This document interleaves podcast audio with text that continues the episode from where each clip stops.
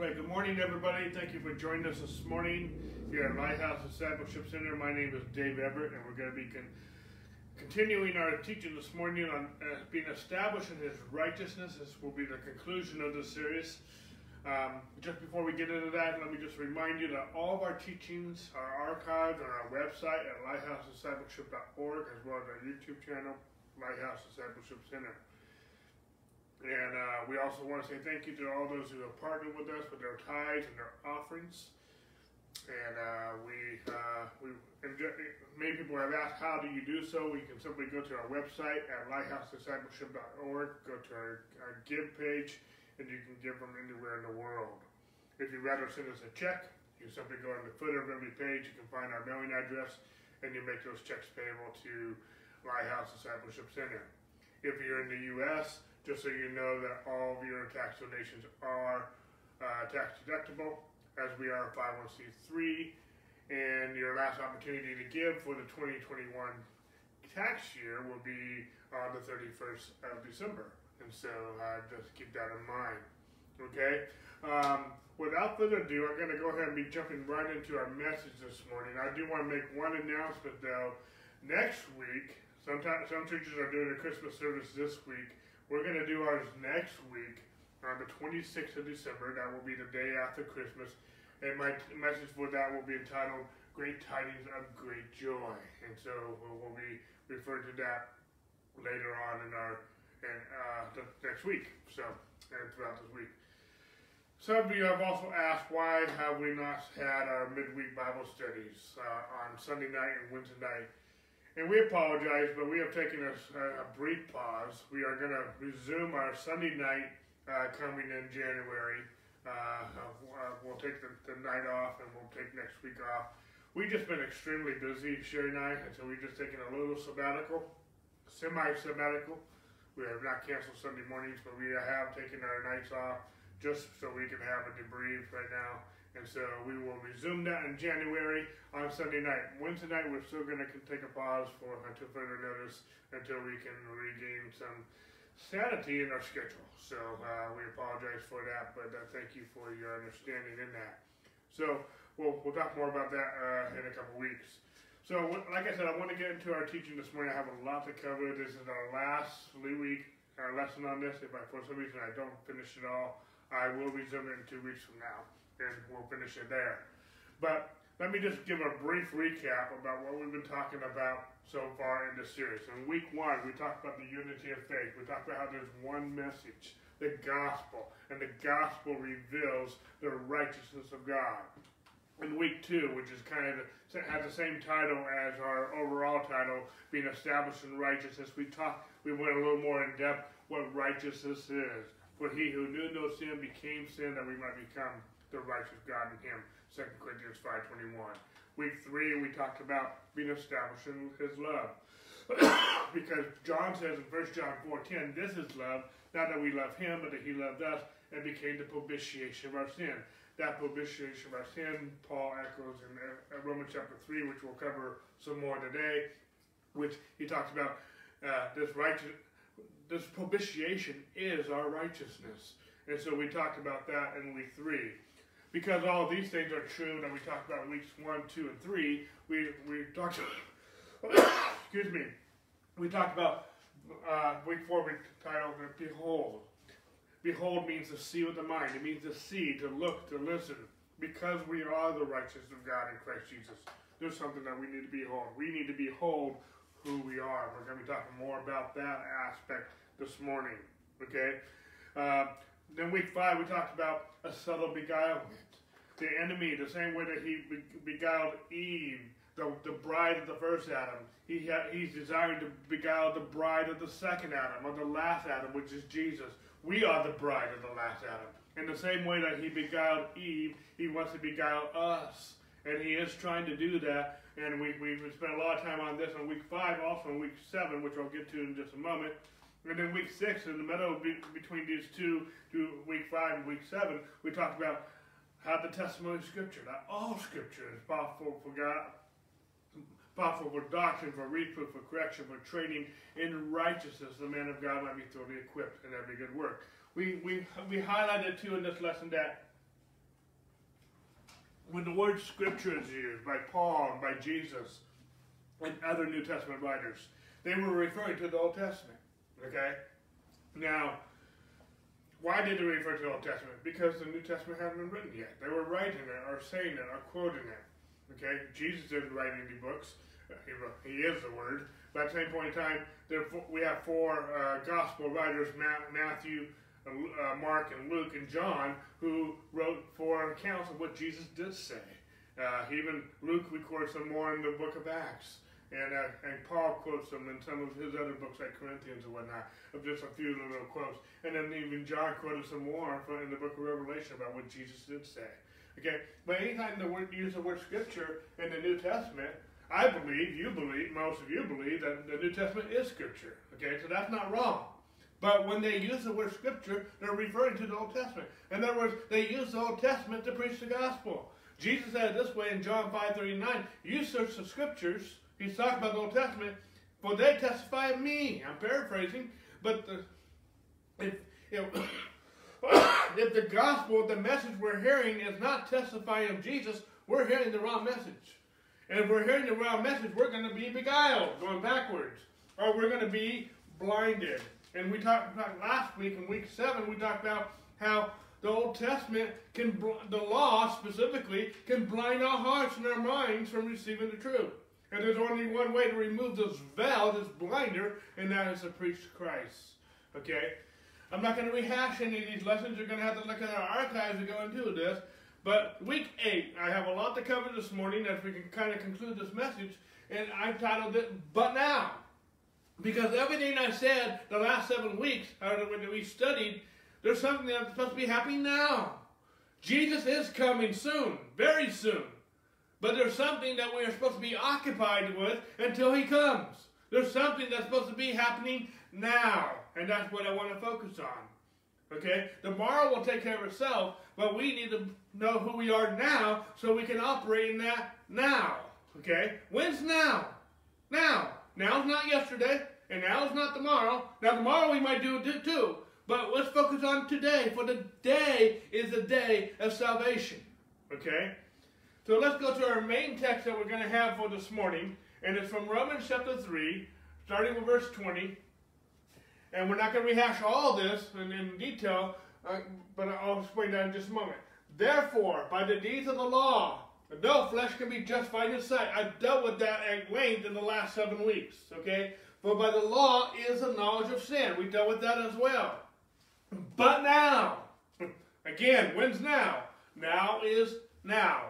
Now, the righteousness of God, apart from the law, we dealt with that in week six, is revealed being witnessed by the law and the prophets. The law and the prophets is scripture, the Old Testament. That's what I talked about in week six. Well, we're going to focus this morning on this, but now. But now the righteousness of God, apart from the law, is, is revealed. I'm not going to talk so much about the law this morning. We dealt with that the last seven weeks, okay? But now the righteousness of God is revealed. The, the part that's, uh, if you can see it in yellow, is actually in yellow. But now the righteousness of God is revealed. Yes, the part, uh, part apart from the law is included in the sentence, but we dealt with that already. Let me talk about what is revealed. Let me use the same sentence, verse 21, in the King James. The New King James says, But now the righteousness of God is revealed. The King James says it this way, But now the righteousness of God without the law is manifested. One, one translation said it's revealed. Another one said it's manifested. And so, in other words, there's something that's supposed to be manifesting now. There's something that's supposed to be revealed now. And it's revealed apart from the law. It's given witness by the law. The law, the Old Testament gives testimony to this. But there's something that we are supposed to be manifesting and something that's supposed to be revealed now. Now, in our first week, our very first verse that we use in this entire series was from Isaiah 52, verse 7. It says, How beautiful upon the mountains are the feet of him who brings good news. The gospel is defined as good news. So, excuse me, we can change the word out here. How beautiful upon the mountains are the feet of those who bring the gospel, who proclaims peace, who brings bad tidings of good things, who proclaim salvation, And who says in Zion, his church, his bride, his people, your God reigns. We're talking about but now, okay? I'm going to keep saying that, that phrase over and over again because that's the title of our lesson this morning. Now, we, the church, Zion, his people, we're supposed to be preaching and proclaiming the gospel. Now, we are supposed to be proclaiming his peace. We're getting ready to celebrate Christmas. Uh, this great peace, uh, uh, peace unto your goodwill towards man. Okay? He's our Prince of Peace. Okay? We're supposed to be proclaiming salvation. Okay? We're supposed to be proclaiming now, we're supposed to be declaring to Zion, your God reigns. But I thought death reigned. I thought sin reigns. Well, Paul says it this way For by the one man, Adam, offense, death did reign through the one. Much more those who receive the abundance of grace and the, the gift of righteousness, that's what we're talking about, will reign through the life, through life, through the one, Jesus Christ. Death once reigned. It reigned from Adam to Jesus. Death reigned. But Isaiah says, your covenant with death has been annulled. And your agreement with Sheol, or hell, will not stand. Death has been annulled. Much more. We shall reign in life, having received the abundance of grace and having received the gift of righteousness. Okay? And so, we're talking about much more. Let me go back real quick. Yes, one death once reigned, but now, much more, we who have received the gift of righteousness, the abundance of grace, and have received the gift of righteousness, we shall reign in life through the one, Jesus Christ. Yes, death once reigned, but now, much more. The death has sin been ugly? Has sin done havoc? Has sin done hell in our many of our lives? Through sickness, through strife, through, through bitterness, through wars and rumors of war and evil of all kinds? Much more.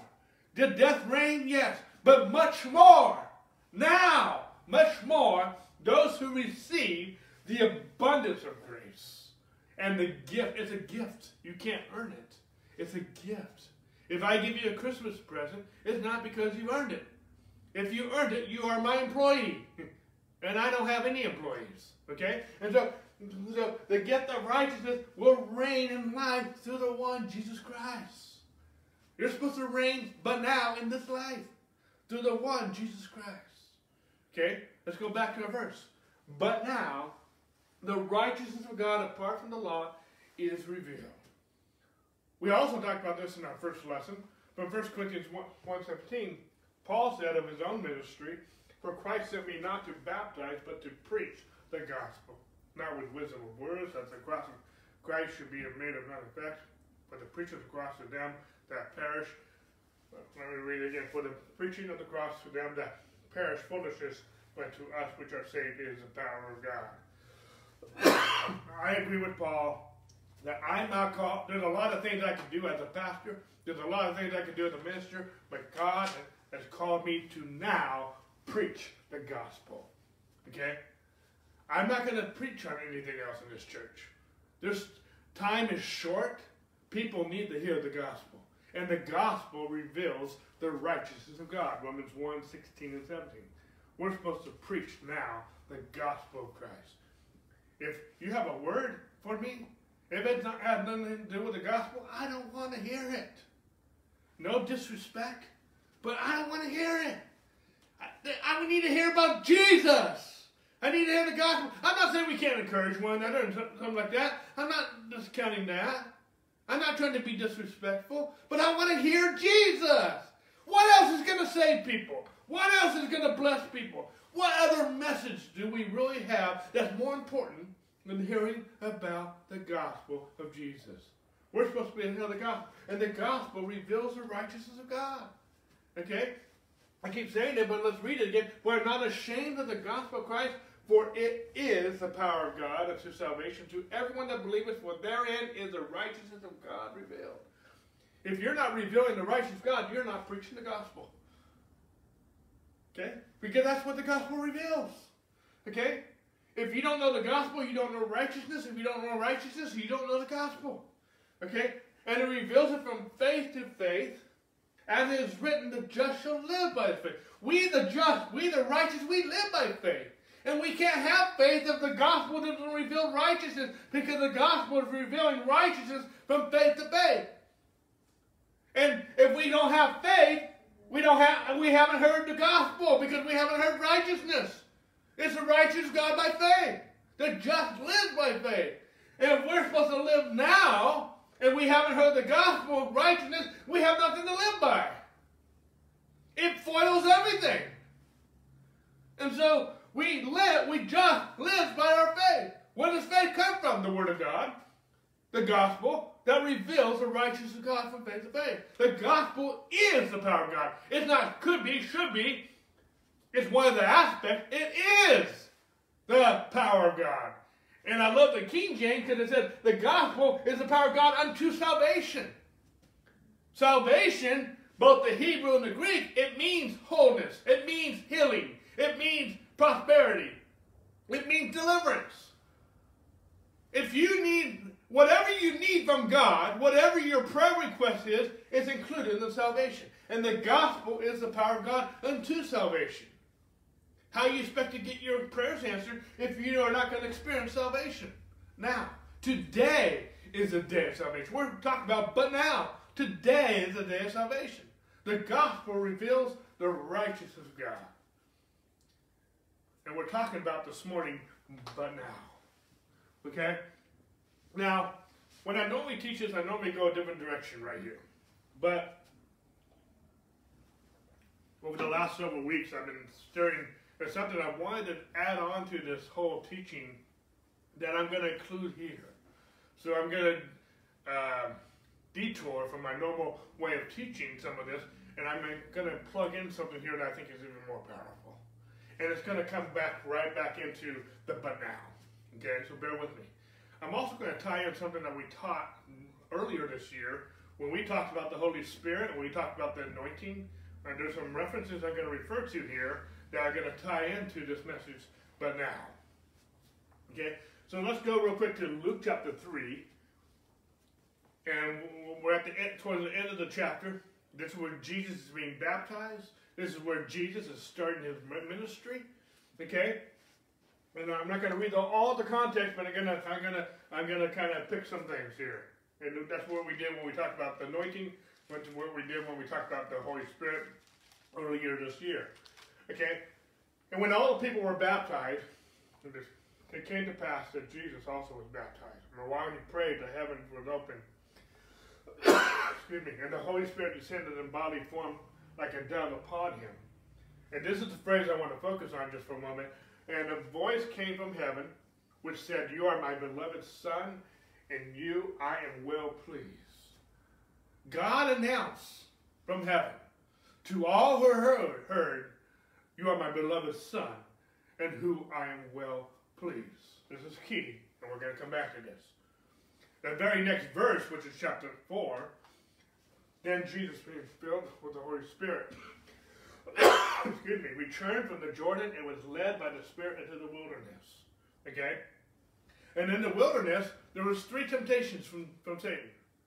Two of those temptations, the devil prefaced it by saying, the devil said to him, if you are the Son of God, such and such.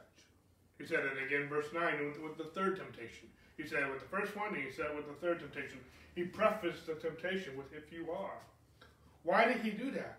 because the devil heard God speak over Jesus. You are my beloved son, and who you well pleased. And so, in one sense, just like in the garden, did God really say to Eve?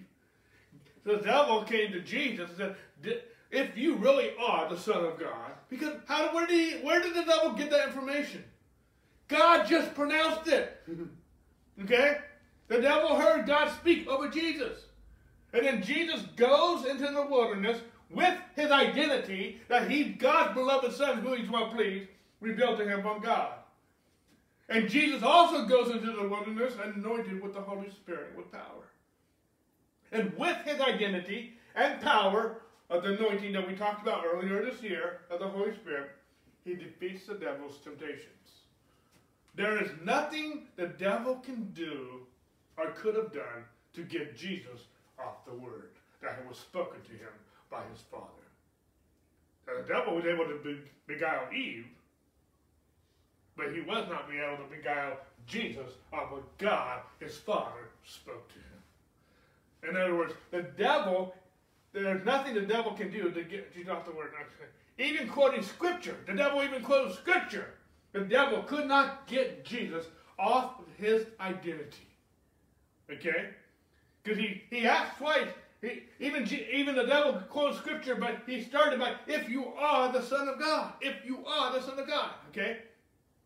Are you following me so far? I haven't made a major point yet. I'm, I'm just, I'm, I'm, I'm setting the stage for this. Jesus never debates. He only states it is written. He quotes scripture. The devil's quoting scripture too. He's twisting it, but he's quoting scripture. And in verse 14, then Jesus returned in the power of the Spirit of Galilee to Galilee, and news of him went throughout all the surrounding region. And then he went into the synagogue, and as his, with his practice, and he opened the scroll, and he read from Isaiah 61, verse Luke 4, 18, he read, read Isaiah 61, and he read, The Spirit of the Lord is upon me, because he has anointed me to preach the gospel to the poor, he has sent me to heal the brokenhearted, to proclaim liberty to the captives and recovery of sight to the blind, to set at liberty those who are being oppressed, and to proclaim the supper year of the Lord. And then he closed the book and gave it back to the attendant and sat down. And the eyes of all who were in the synagogue were fixed on him, and he began to say to them, Today the scripture is fulfilled in your hearing. Okay? Now, we're going to kind of fast because I'm not going to go into a lot of detail of everything that's being said here. Okay? Jesus was just publicly announced by God in chapter 3, and then in chapter 3, that he was the Son of God. Jesus was just anointed, baptized in water, and baptized with the Holy Spirit. Okay. Jesus then demonstrated his righteousness in a face to face demonstration with the devil with at least three temptations that we know of. Jesus then goes into the synagogue and reads from Isaiah 61 that we just talked about right here and I'm not going to reread it right now. Okay? You just read this. Then Jesus claims, The Spirit of God is on me. See, when he read this in Isaiah, he said, The Spirit of the Lord is upon me because he anointed me to preach the gospel to the poor, to heal the brokenhearted, to proclaim liberty to those who captive, captives and sight of blind, to set liberty to those who are oppressed, and to proclaim the supper of the Lord. Jesus, by reading this, and declaring that this scripture has been fulfilled in your hearing. He's claimed that the Spirit of God is on me to help you. I can summarize a lot of those things. We can go in a lot of detail, and that is a very important study, and we have gone into that, the detail. But Jesus claims, I'm here to help you. I'm here to deliver you. I'm here to set you free. Okay? And then he closed the book and gave it back to the and sat down. That's key. We're going to come back to that. And the eyes of all who were in the synagogue were fixed on him, and he began to say to them, Today the scripture is fulfilled in your hearing. As you read the, as you continue to read the story, we probably get to verse 32, and they, and they were astonished at his doctrine, for his word was with power. G, again, I want to re, re, reiterate some things. Jesus was just publicly announced by God to be the Son of God. He was anointed by the Holy Spirit. He had a, he demonstrated his righteousness with a face-to-face confrontation with the devil. See, sinlessness trumps starkness. Sinlessness will always trump sin. Sinlessness will always trump the devil. Okay? Because if you don't have sin, the devil has no inroad in your life. Are you following me? Okay? Jesus then goes into the synagogue, reads from Isaiah, and sits down. Jesus is announcing by reading Isaiah, he hadn't started his ministry yet. he got baptized. He got declared by God that he's the Son of God. He goes into the wilderness, confronts the devil. He after all that, he comes to the synagogue and he, he'd read from the synagogue before, but he hadn't started his ministry yet. And Jesus announced the beginning of his ministry. See, in all four Gospels, we have recorded what Jesus did throughout his ministry to fulfill Isaiah 61. He mentioned several things in Isaiah 61 that the Spirit of the Lord has anointed him to do. And in all four Gospels, we read the, the ministry of Jesus, what he did to fulfill Isaiah 61 that he just read. Are you following me so far? Okay? And most of Jesus' ministry consisted of Jesus teaching and healing. He did some other things. He did some miracles. But the majority of Jesus' ministry was teaching and healing. And throughout Jesus' ministry, people came to hear the word of God and to be healed. People came by the thousands to hear him speak and to be healed. Are you following me? This is key.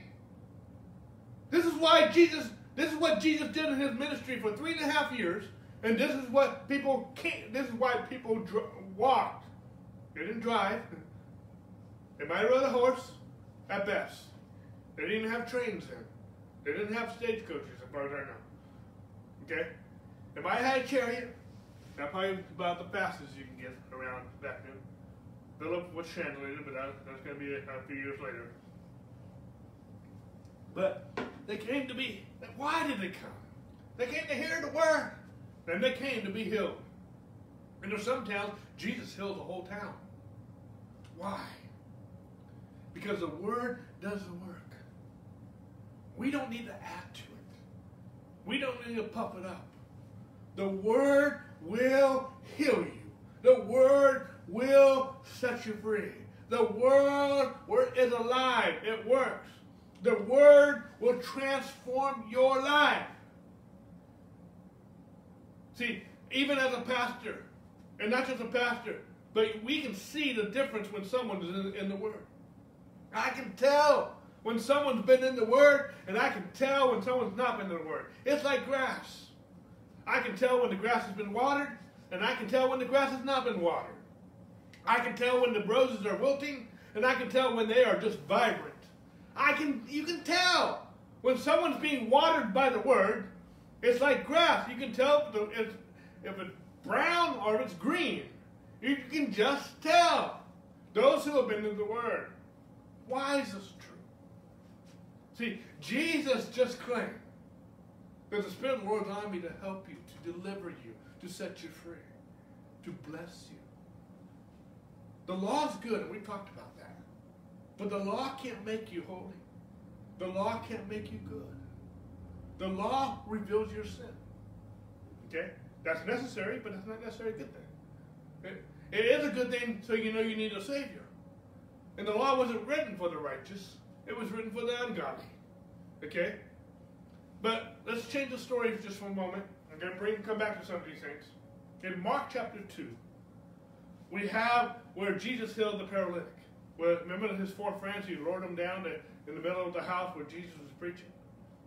And when Jesus saw their faith, he said to the paralytic, Son, your sins are forgiven you. And some of the scribes were sitting there and reasoning in their hearts, Why does this man speak blasphemies like this? Who can forgive sins but God alone? But immediately when Jesus perceived in his spirit that they reasoned thus within themselves, he said, Why do you reason about these things in your hearts? Which is easier to say. and I ask you the same question. Which is easier to say? To paralytic, your sins are forgiven, or to arise, take up your bed, and walk. Verse 10. But that you may know that the Son of Man has power on earth to forgive sins. He said to the paralytic, I say to you, arise, take up your bed, and go to your house. And immediately he arose, took up his bed, and went out in the presence of them all, so that all were amazed and glorified God, saying, We never saw anything like this.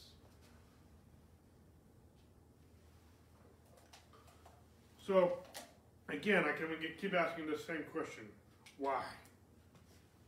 Why were they amazed? Why did he have power to heal and also power to forgive? Because he asked the question what's easier, to forgive or to say, rise and walk. Back then, it seemed like it was easier to it was easier to say, rise up and walk than it was to forgive sins. To us today, we think it's easier to say your sins are forgiven than to say rise and walk. But G- well, no matter which era you are in, Jesus is making a very valid point here. Both are easy. Because both took place at the cross. See, forgiveness is the birthplace for healing. Healing is a function of forgiveness. Back in my high school days, I saw someone with a withered hand get healed because they forgave their, their mother about something. That's a whole other story. I'm not going to go that direction right now. But why did Jesus have authority to forgive sins? Because Jesus was righteous. Bear with me, okay? God revealed who he was the Son of God. He anointed him with his Spirit. Jesus demonstrated that power face to face with the devil over three temptations. God gave him his commission in Isaiah 61 the Spirit of the Lord is upon me to do uh, several things. And then Jesus sat down. Why did Jesus sit down? Because everything that happened from Luke chapter 3 to Luke chapter 4, you can't change it. Everything God said about who he was, everything that he was being filled with the Holy Spirit, everything that, that Isaiah 61 said that he was anointed to do, nobody can change that. He read it and sat down. In other words, Jesus was saying, This is my purpose, this is my calling, this is my destiny, and you can't change it. And it doesn't matter if we believe it or don't believe it in one sense of the word, because you can't change it. It's helpful for you to believe it, but your belief doesn't change it whether it's so or not. It might change whether it's so in your life, or that you can experience the manifestation and the revelation of that in your life, but it doesn't change the truth. Your opinion does not change truth. You knowing the truth can set you free, but it can't change truth. Truth is truth is not based on a vote. It's either true or it's false. Okay? In other words, Jesus said, I have authority now to forgive sins and also to heal. He says, going back to Mark, but that you may know that the Son of Man, Jesus, has the power on earth to forgive sins. He said to the paralytic, I say to you, rise, take up your bed, and go to your house. See, when you talk about power, you have to begin with the idea of identity. This is where I'm kind of going with this. I'm talking about identity. I'm talking about who we are now. If you don't know who you are in Christ, you will have a very hard time demonstrating the power of God. I want to say this is a major point I'm making right now.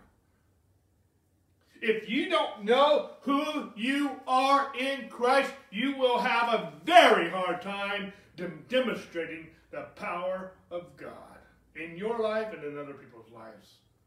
We're all able ministers of the new covenant, according to 2 Corinthians 3 6. Not just me because I'm a pastor. We are all able ministers of the new covenant. And you will have a very hard time demonstrating the power of God if you don't know who you are in Christ. Why? You must know who you are. Jesus knew who he was. You must understand righteousness and be established in it. From see, from righteousness is birth authority. And from authority is birth faith. Paul said it this way, for whatever's not of faith is sin. See, it begins with knowing who you are. It begins knowing your identity. I teach so much on this, but it's so key in knowing who you are.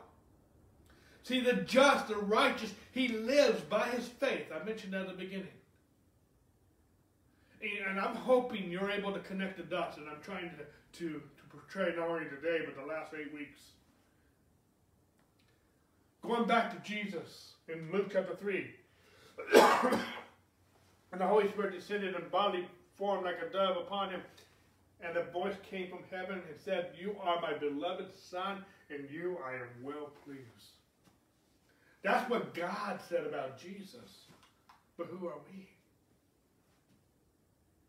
That's who Jesus is. That's how who that's who God pronounced who Jesus was. But who are we? If we're born again, who are we? What family have we been adopted into? John said this way Behold, what manner of love the Father has bestowed on us that we should be called the children of God. There's something we're supposed to behold. We are the children of God. We are born again. We are the children of God. We are born again. I, I, I, I said that in my notes. And we are born of God. We're born of the Spirit of the living God who has anointed us to preach the gospel. What spirit have we been baptized into? The Spirit of the living God. The same Spirit Jesus was baptized. We have the same identity as Jesus. We have the same anointing as Jesus. We have the same authority as Jesus. We have the same Father as Jesus. But most of us don't know who we are. Now, am I saying we're Jesus? No. He's the firstborn of many brothers. Jesus is on the inside of We have been born of his seed, though. 1 Peter 1.23 says, We are born again not of corruptible seed, but of incorruptible seed by the enduring word of God. We've been born of his seed. We've been adopted in his seed. We've been redeemed. We've been born again. We've been grafted in to Jesus. The just lives by his faith, and anything that's not a faith is sin. Am I saying the law is sin? No. But you try to justify yourself by the law is sin. Okay? Now let's switch gears. Matthew 12 29. This is a key reference that I'm going to go into right now. I said almost everything I said to get to this passage of scripture here. This is, this is the main part that I'm deviating from my normal notes right here. It says this Or how can one enter to a strong man's house and plunder his goods unless he first binds the strong man and then he will plunder his house? And you're like, Dave, what does that have to do with anything that we're talking about? It has everything to do with it. First of all, let's ask a question. Let's read it again first. Or how can we enter to a strong man's house and plunder his goods? Who's the strong man? Satan. What is his house? The earth. See, it says, or how can you enter to a strong man's house and plunder his goods unless he first binds a strong man and then he will plunder his house? See, many sincere Christians have taken this verse and gotten very goofy about it. Hocus pocus type stuff. I know that, that might offend some people. I'm not trying to offend you. I'm trying to help you. okay? See, many sincere Christians have constantly gone around binding, binding Satan. I bind you, Satan. I bind you, Satan. I bind you, Satan. They've gone around saying, I, the, I plead the blood of Jesus over this. I plead the blood of Jesus over that. I plead the blood of Jesus over this. I'm not trying to offend anybody, but this has gone around, especially in the charismatic movement. But did Jesus do that? Did Jesus go around? I bind you, Satan. I bind you with the three with the three temptations. Did he do that? Did he go around? I plead my, the blood of me. I plead the blood of me. I plead the blood of me. Did he do that? Did Jesus do this? Then why are we doing something different? Why are we doing something different that Jesus did not do? He did not teach. Paul did not teach. Why are we doing that? Did Jesus go around, I bind you, Satan. I bind you, Satan. Did he go around, I plead the blood of me, I plead the blood of me. Sorry, I said that before my notes. No, it says here, or how can one enter to a strong man's house and plunder his goods unless he first binds the strong man and then he will plunder his house? We need to first ask the question, what loosed Satan or the strong man in the earth to begin with? What loosed him? If we're going to bind him, what loosed him? Sin. Sin loosed Satan. and if sin loosed Satan to become the God of this world, see, one of the temptations that, that Satan did with, with Jesus in the wilderness, Satan claimed to be the God of this world, and Jesus, Jesus did not refute that. He refuted the temptation, but he did not refute the claim that he was God of this world. Because he is God. He was. Is. If sin loosed him to become the God of this world, if sin gave Satan dominion and an inroad in our life, what is the opposite of sin? Righteousness. But now, the righteousness of God is revealed, is manifested. See, sin loosed him, but righteousness binds him. I got this backwards in my notes. For by one man's offense, death reigned. How did Satan get loose? Because of one man's offense called sin. But much more those who receive the abundant grace and get the, get, get the righteous will reign in life to the one Jesus Christ. Sin gave, excuse me, sin gave Satan power to establish the kingdom of darkness. Sin gave Satan the power to kill and to steal and to destroy.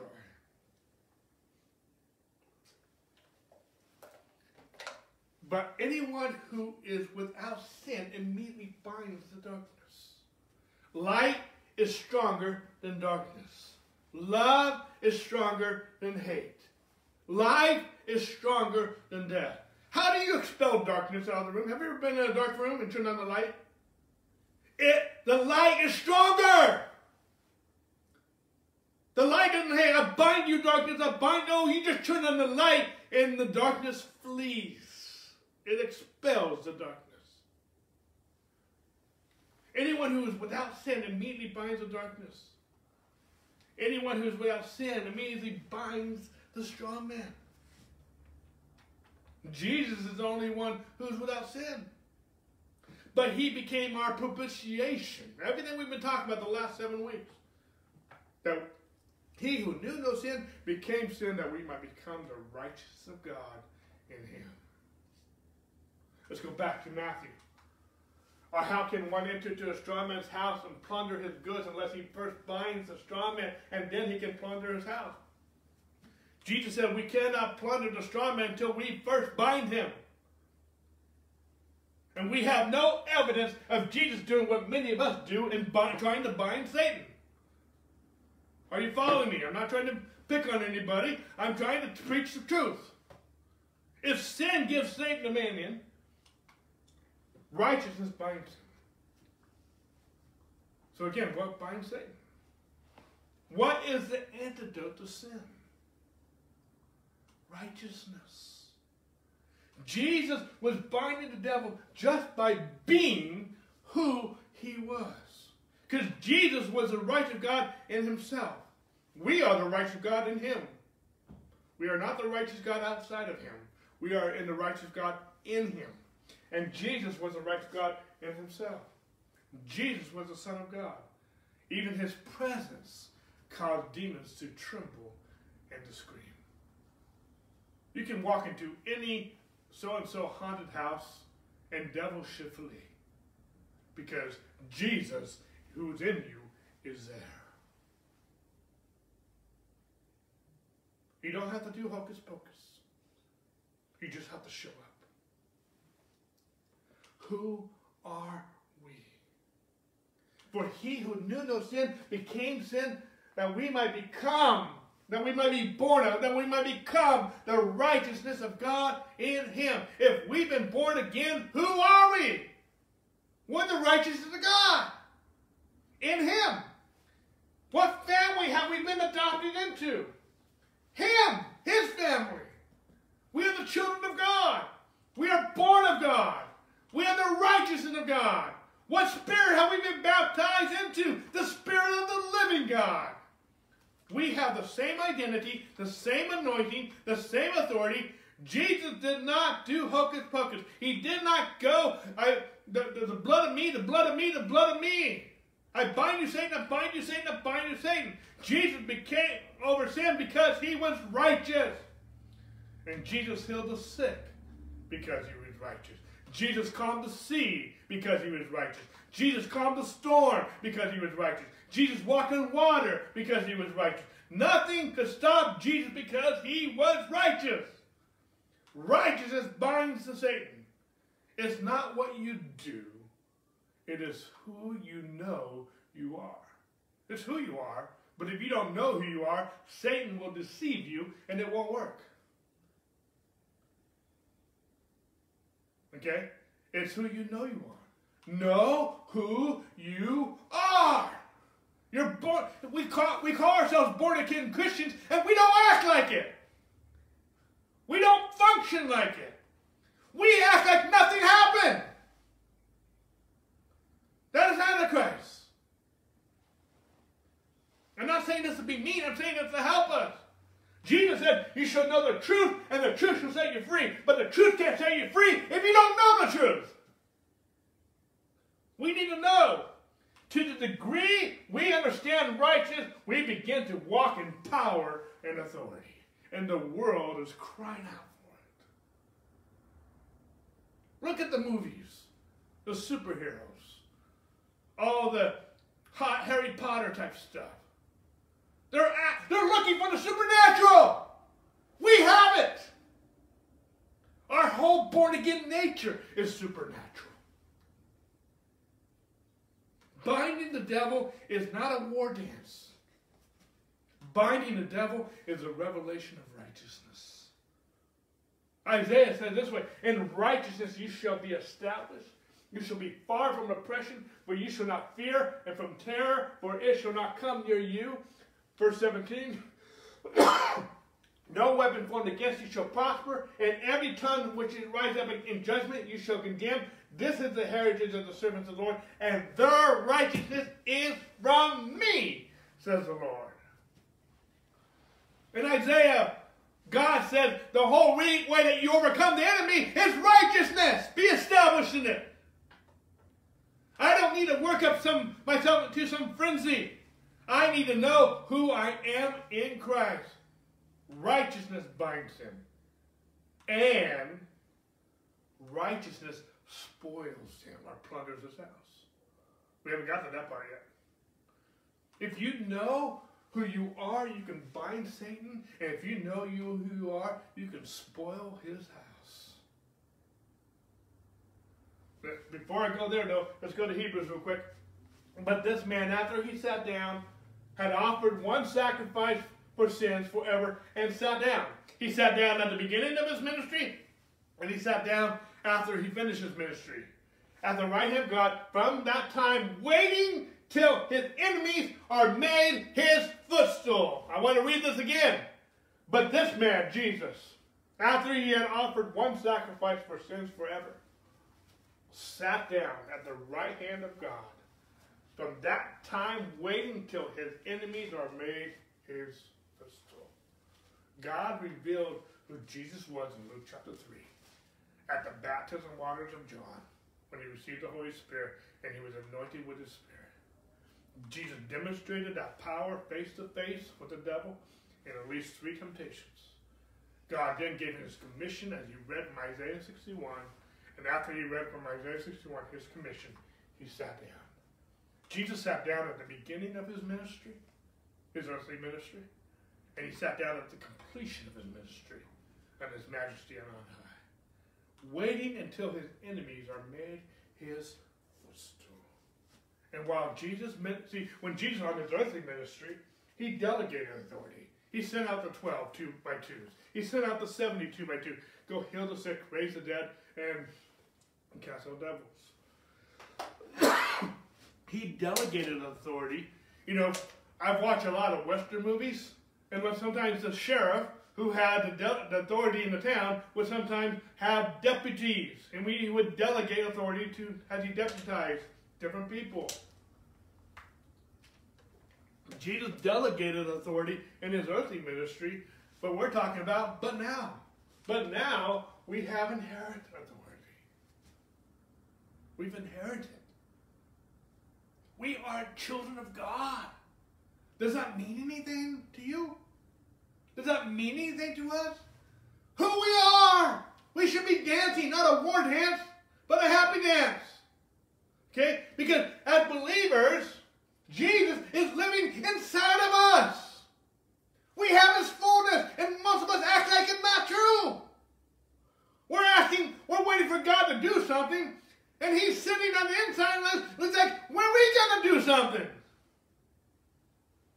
He's not waiting. We're not waiting for him. He's waiting for us to know who we are. We have authority because he sat down. And when he sat down, the deal was done. It was finished. As far as what he's going to do. Now, he, but now, he wants to manifest some things in and through us, his church, who he has redeemed to be kings and priests to reign on the earth. Revelation chapter uh, 5, verses 9 and 10. Let's go back to Matthew real quick. Or how can one enter a strong man's house and plunder his goods unless he first binds the strong man and then he will plunder his house? Let's talk about, let's do some plundering. Okay? Let's take this passage, let's go to Luke real quick. Luke chapter 11, verse 21, it says, And when a strong man fully armed guards his own palace, his goods are in peace. Verse 22. But when a stronger than he comes upon him and overcomes him, he takes from him all his armor in which he trusted and divides his spoils. Luke says it a lot differently, but uh, the same connotation is here. So let's, let's, let's, ask our question. We're talking right now, we switched gears, we're talking about plundering his goods or his spoils. Okay? What are his goods? What are the goods of the strong man's house, Satan's house? Everything we lost in the fall. Everything we lost in the fall is supposed to be ours. His goods include your identity. It includes your authority. It includes your blessing. It includes your purpose. It includes your faith. It includes your peace. It includes your joy. It includes your health. See, we lost all these goods when Adam sinned. And Satan has been ruling over us, over these goods that belong to us. But when a strong man, fully armed, guards his own palace, his goods are in peace. But when a stronger than he comes upon him and overcomes him, he takes him from him all his armor in which he trusted, and he divides his spoils. See, everyone who has been born of the lineage of Adam has no authority to take back the goods. Basically, what I'm saying, anyone who's not born again, because if you're still in Adam, you're not in Christ. You cannot be in Christ and in Adam at the same time. No. You're either born again or you're not. Whatever is flesh is flesh. Whatever is spirit is spirit. I'm talking from John chapter 3 right now. But whoever is still from the lineage of Adam has no authority to take back goods. So someone else had to come. Someone else has come. Second Corinthians says this way, For he who knew no sin to be sin for us, that we might become the righteous God. Jesus came. We're celebrating Christmas right now. He came to be, uh, be to become our sin. He crucified it. He buried it. And he rose again. He was raised for our justification, Romans 4.25. And he sat down on the right hand of God until he made his enemies his footstool. Jesus lived legally able to take back our goods. Because it says here, but when a stronger man, then he comes. Who's the stronger one? Jesus. But he says, but it also talks about his armor. He takes from him all his armor. What's his armor?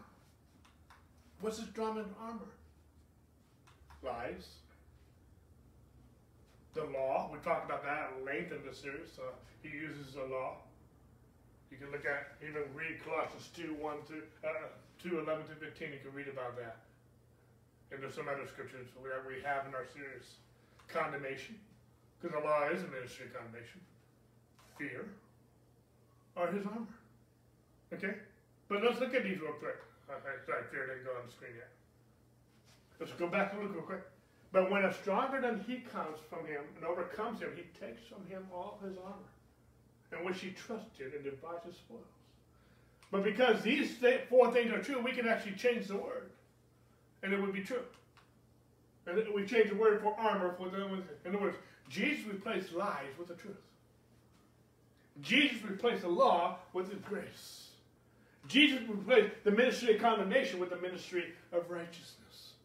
Jesus replaced fear with faith because the just lives by his faith. We never see Jesus verbally binding any strong man. Did he cast out devils? Yes, and he did that verbally. He told us to do likewise. But it wasn't a war dance. It wasn't hocus pocus. He simply said it and it was done. But when a stronger man than him comes upon him and overcomes him, he takes from him all the armor in which he trusted. That Satan trusted his lies. He trusted the fear. He even trusted the law to do it. But when he overcame him, he divided. Colossians says that he nailed the law to the cross. Is the law bad? No. But it's fulfilled. You know, there's been times when we've had debt, like we have a car right now, we paid it off earlier this year. We don't keep sending the, the bank payments on the car. Why? Because it's fulfilled. Was the debt was the debt uh, invalid? No, it was valid. It's still valid. It's still in the books. Okay? But it's paid in full. We got the pink slip. We got the title of the car because we paid in full. It didn't mean we didn't really have debt. It didn't mean that somewhere in the books that, that the bank didn't own the car.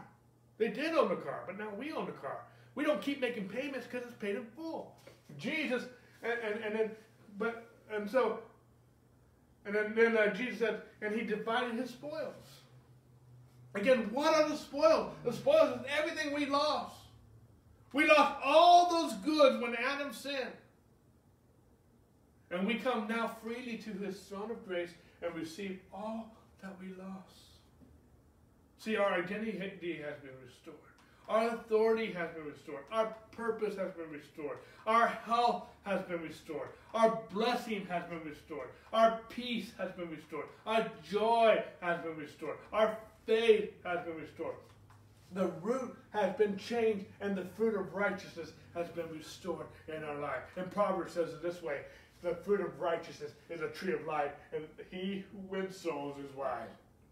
Yet Jesus constantly spoils us out. Jesus never verbally, he didn't Jesus didn't go around oh, by the blood of me, by the blood of me, by the blood of me. He didn't go around doing all the stuff. He just showed up. He, spo- he spoiled his house. Every time someone gets born again, he's spoiling his house. Every time someone gets healed, he's spoiling his house. Every time his king, Jesus' kingdom is coming, his will is being done on this earth, we're spoiling his house. Jesus healed and delivered the oppressed by his word. Most of Jesus' ministry was healing, was preaching the word and healing. Is that not true? One of the number one reasons why the religious leaders wanted to kill Jesus because he was healing people on the Sabbath. And Jesus was actually spoiled in his house. That's a whole other message. I'll get into that later in their teaching this year. But binding and spoiling the strong man is not a verbal assault. Binding and spoiling the strong man is a confident assurance of who we. Jesus did not have to debate with the devil. He just had to proclaim what was legally his because of righteousness. See, when you understand righteousness, healing, getting your needs met, blessing others. There's so many different aspects of sal- salvation again is wholeness, healing, prosperity, deliverance. It's your legal right. If you, uh, for example, you know, we don't see this so much in our culture here in the West, but in some other cultures, they have a king. And a king does not have to ask rights from, from the enemy or from other people to whatever he wants. If he wants dinner, if he wants this or that, he wants this soldier to go there, he wants this, uh, he just says the word and it happens. The centurion said that to Jesus. I understand authority. You said, if I just tell one of my men to do this, it's done. Okay? If they don't, if they didn't obey the centurion, it, that can be a capital offense. If you didn't hail the king like you should hail the king, that could be a capital offense. The, the king doesn't have to ask permission. We are kings and priests to reign on the earth. We've been redeemed by the blood of Jesus to be kings and priests.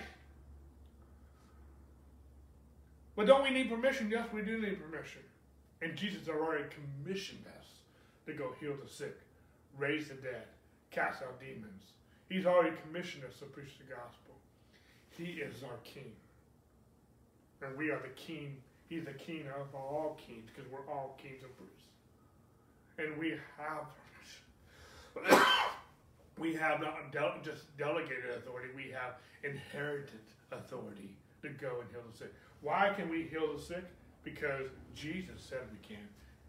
But we are we're the righteousness of God in Christ Jesus, and every knee shall bow to his. We have been baptized into the name of Jesus.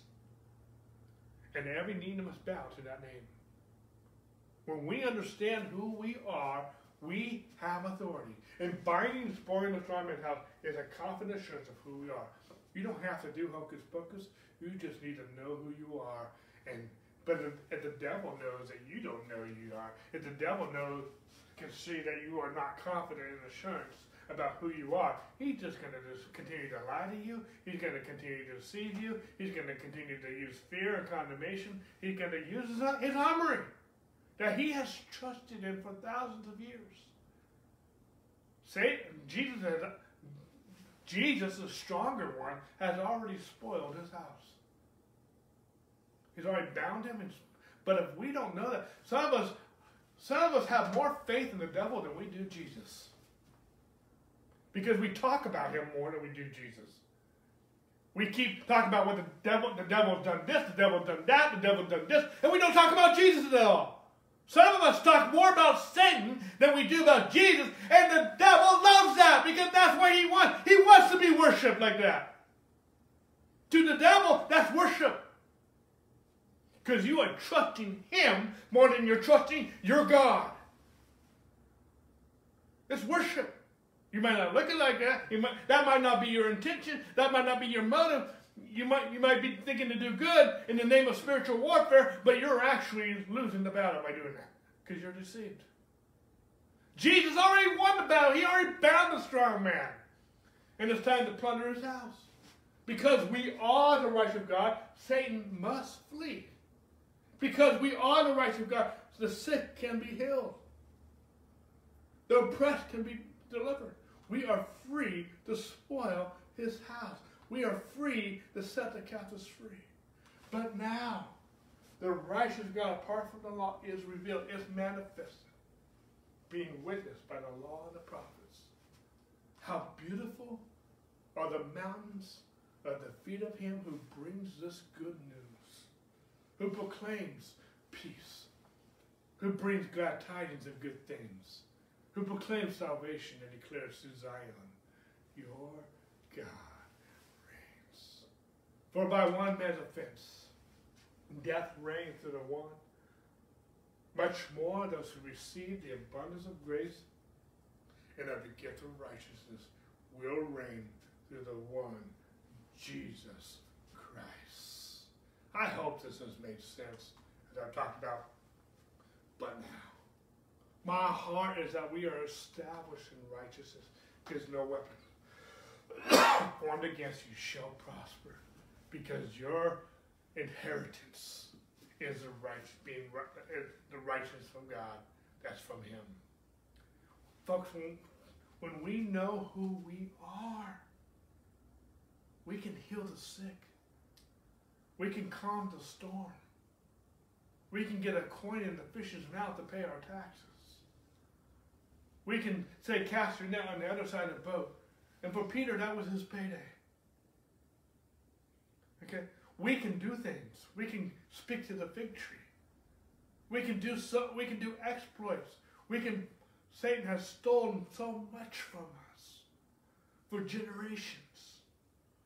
And it's time because Jesus has already bound the strong man and he's already taken away his armory.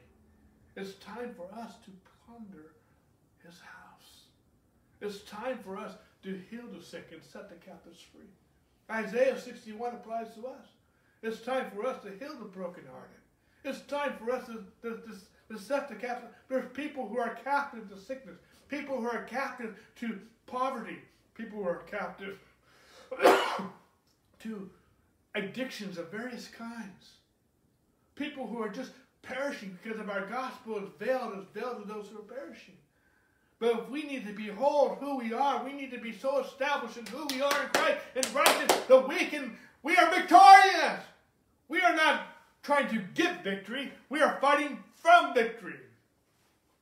In other words, when you read the book of Ephesians, especially chapter 2, you'll find out we start, when we are born again, we start from a place of victory. We are born into victory. You know, it's a lot easier to uh, resist the devil when you are already victorious versus trying to get into the house to begin with to, be, to take over. In other words, if the kingdom is here, and it is, Jesus said the kingdom is not there, the kingdom is not there, the kingdom of God is within you. It's a lot easier to protect the kingdom than it is to overtake and uh, a place so that you, you can establish the kingdom. Jesus already took the kingdom. Jesus already took the keys of the kingdom. Jesus Jesus even said in the book of Luke, it's to my Father's pleasure to give you the kingdom. We don't have to try to acquire the kingdom. We just need to know who we are and manifest the kingdom. It's a big difference. We don't have to try to overcome what Satan's already overtaken. Uh, we just need to receive it. We can demand it in the name of Jesus. Not through hocus pocus, but by believing with confident assurance who we are because the just lives by his faith. Satan already knows it's yours.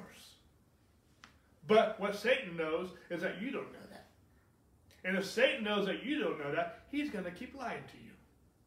And he's going to keep acting like he is still the God of this age. But you are kings and priests to reign on the earth. And if he knows that you're deceived, he's going to keep taking advantage of you. For example, when Abraham Lincoln freed all the slaves, the slaves didn't have necessary access to the news. It was up to the slave owners to tell the slaves that you're free. it's just some of the slave owners didn't pass the news. And so they kept being in bondage when they were already freed by their king, their president, Abraham Lincoln. But it wasn't until they found out, however, they found out, when they found out, that they knew that they were free. In other words, they were held hostage until they got the news. And so Satan is keeping some of us hostage when he has no right to keep us hostage. But until you know who you are, you will not going to see freedom.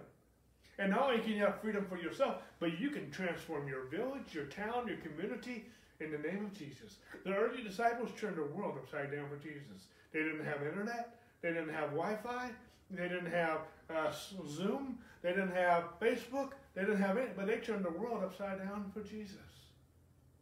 They wrote letters. Okay? Maybe some of us need to get back to letter writing. But at the same point in time, we have, if you have Jesus, you have everything. Stop with excuses. We don't need excuses. We need to teach Jesus, teach the gospel. Wherever we are, in season and out of season, we need to stop going with this cop out. We need to stop playing this whole cowboys and Indians with the devil. We are victorious and we have authority. And Satan must bow. But you need to know who you are. You need to be established in righteousness. next week we're gonna it's Christmas and we're gonna be having a meet uh, teaching on great tidings of great joy, really, which is the gospel all over again. Because great tidings of good joy is, is the gospel, and we're gonna be talking about Jesus came to set us free. Jesus is the stronger man who came to bind the enemy to spoil his house. I'm not going to necessarily be teaching on that specifically next week, but I'm tying next week's message into this week's message right now because it fits. See, when righteousness is the foundation of the throne, when you have righteousness, you can teach righteousness in any teaching if it's the foundation's right. If the core teaching, if the core message is right, you can't see every te- we might talk about finances, we might talk about this or that, or marriage, or fa- family, or parenting, or whatever. But we can talk about any of those topics when the foundation's right.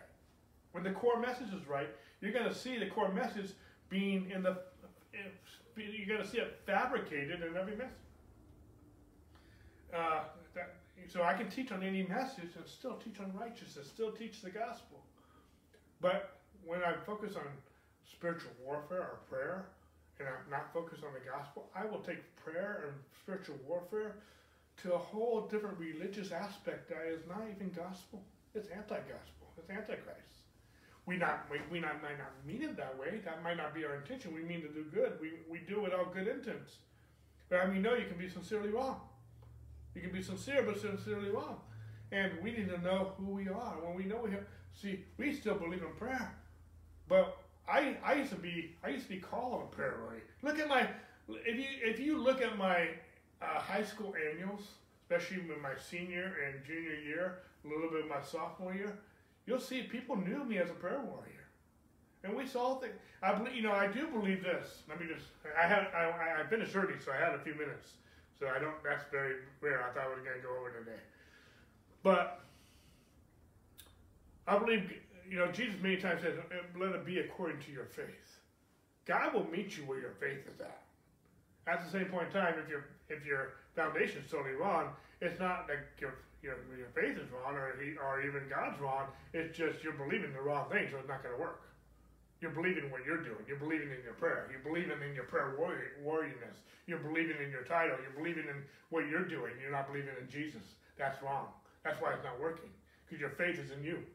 Your faith is in what you're doing, not in what Jesus did. That's why it's not working. You can be sincerely right, and you can be sincere, but and yet be sincerely wrong. Your intent is pure, but your your means is wrong. For example, Sherry's a good cook, but if she doesn't put the right right ingredients in it, how sincere she was, it's not going to come out the same. It just won't work. Okay, and so uh, it, and so you have to you have to do things the right way, otherwise it just won't work. It, it, it just won't come out the same. And so, um, I hope I'm saying a lot of different things. I'm still I'm big on prayer, but my prayers are shorter. Jesus didn't pray long prayers.